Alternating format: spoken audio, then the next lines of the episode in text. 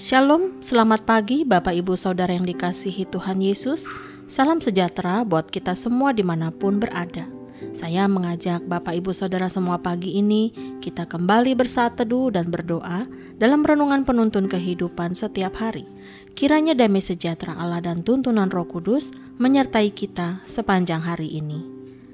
Tema renungan pagi ini Hidup kekristenan. Nats Alkitab terdapat di dalam Mazmur 1 ayat yang pertama sampai dengan yang ketiga. Berbahagialah orang yang tidak berjalan menurut nasihat orang fasik, yang tidak berdiri di jalan orang berdosa, dan yang tidak duduk dalam kumpulan pencemooh, tetapi yang kesukaannya ialah Taurat Tuhan, dan yang merenungkan Taurat itu siang dan malam.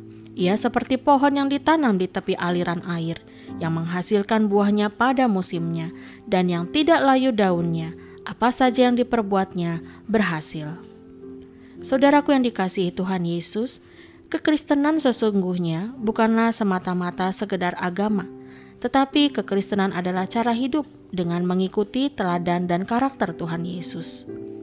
Kita boleh bersyukur karena kita beragama Kristen, tetapi kita akan lebih bersyukur lagi karena pertama-tama kita menyadari bahwa Tuhanlah yang memilih kita mengenal Dia, dan kedua, tidak ada seorang pun yang dapat mengakui Yesus Kristus adalah Tuhan kecuali oleh Roh Kudus.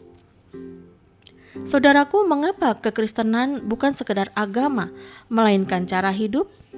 Jawabannya adalah karena kita mempunyai tujuan yang berbeda dari orang-orang dunia. Seperti nats firman Tuhan pagi ini, mengingatkan bahwa anak-anak Tuhan tidak lagi hidup mengikuti kebiasaan-kebiasaan orang duniawi, kebiasaan-kebiasaan orang yang tidak mengenal Allah, kebiasaan-kebiasaan di mana telinga ini lebih suka mendengar gosip, mencemooh orang, menghakimi orang, mengkritik orang, dan menuruti nasihat, tetapi nasihat-nasihat yang tidak sesuai kehendak Tuhan.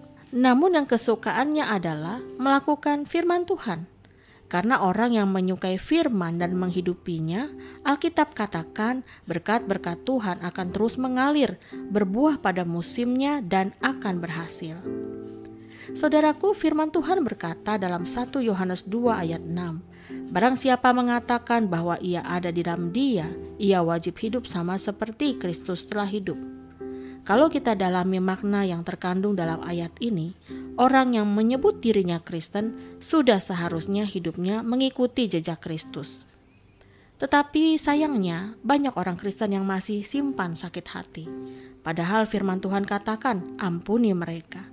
Masih ada orang Kristen yang menyimpan dendam, padahal firman Tuhan katakan, jangan ada orang membalas jahat dengan jahat. Masih ada orang Kristen yang suka menipu sana-sini, padahal firman Tuhan katakan, jangan kamu menjadi pendusta. Masih ada orang Kristen suka bertengkar atau marah-marah, padahal firman Tuhan berkata, kuasailah dirimu, dan masih banyak lagi nasihat-nasihat dari firman Allah yang perlu kita teladani.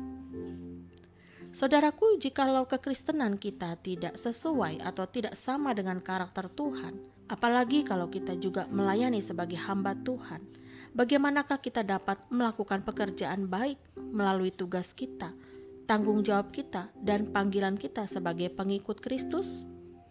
Karena Efesus 2 ayat 10 berkata, karena kita ini buatan Allah, diciptakan dalam Kristus Yesus untuk melakukan pekerjaan baik yang dipersiapkan Allah sebelumnya. Ia mau supaya kita hidup di dalamnya. Allah tidak menciptakan kita tanpa tujuan atau asal menciptakan saja, saudara. Di dalam terjemahan bahasa Inggris New Living Translation, Efesus 2 ayat 10 mengatakan, For we are God's masterpiece. Artinya, kita ini adalah mahakaryanya Allah, buatan Allah yang berharga untuk melakukan pekerjaan baik yang sudah disiapkannya dan kita hidup di dalamnya. Jadi kita lihat di sini bahwa Tuhan mau supaya kita hidup tidak sama dengan orang-orang dunia. Kita harus hidup berbeda. Kita harus memiliki sikap hati yang berbeda, karakter yang berbeda, paradigma yang berbeda. Bukan berarti menjadi orang Kristen eksklusif yang membatasi kehidupan sosial kita hanya pada kalangan tertentu atau kelompok tertentu saja Justru kita harus bergaul, kita harus bermasyarakat dengan baik, sehingga sungguh terang Tuhan di dalam setiap orang-orang percaya terpancar di sekitarnya, memberikan pengaruh, bukan terpengaruh. Mari kita teladani kehidupan Tuhan Yesus, baik sikapnya, tindakannya, pengajarannya, pelayanannya, dan bagaimana ia dapat berbaur dengan orang-orang dari semua golongan. Ia berbelas kasihan dan dapat memelihara persahabatan, sehingga ia dapat menjangkau banyak orang dari berbagai kalangan, walaupun memang tidak semuanya menyukai Yesus. Saudaraku, Tuhan menciptakan kita untuk melakukan pekerjaan baik Berarti setiap kita memiliki talenta, karunia, kemampuan, hikmat daripadanya.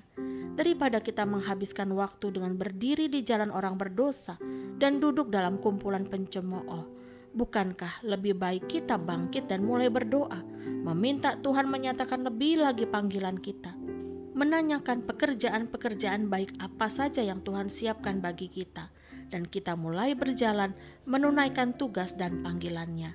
Puji Tuhan. Amin. Mari kita berdoa. Bapa, biarlah pagi ini Engkau menjamah setiap hati kami yang mendengar renungan ini, agar kami dapat menemukan panggilan-Mu, baik itu melalui karunia, talenta, kemampuan, dan hikmat yang Tuhan sudah berikan sejak Engkau menjadikan kami untuk melakukan pekerjaan-pekerjaan baik, bahkan hidup di dalamnya. Jauhkan daripada mereka sikap yang rendah diri, bahkan perasaan-perasaan yang berkata bahwa mereka tidak dapat berbuat apa-apa. Buat mereka bangkit dan berkarya menjadi terangmu, memberkati orang banyak. Di dalam nama Tuhan Yesus kami berdoa. Kiranya berkat yang sempurna dari Allah Bapa, kasih karunia dari Tuhan Yesus Kristus, dan persekutuan yang indah dengan Roh Kudus menyertai kita dari sekarang ini dan sampai selama-lamanya. Maju terus dalam tuntunan Tuhan, saudara. Tetap semangat. Sampai jumpa esok hari di penuntun kehidupan setiap hari, dan Tuhan Yesus memberkati.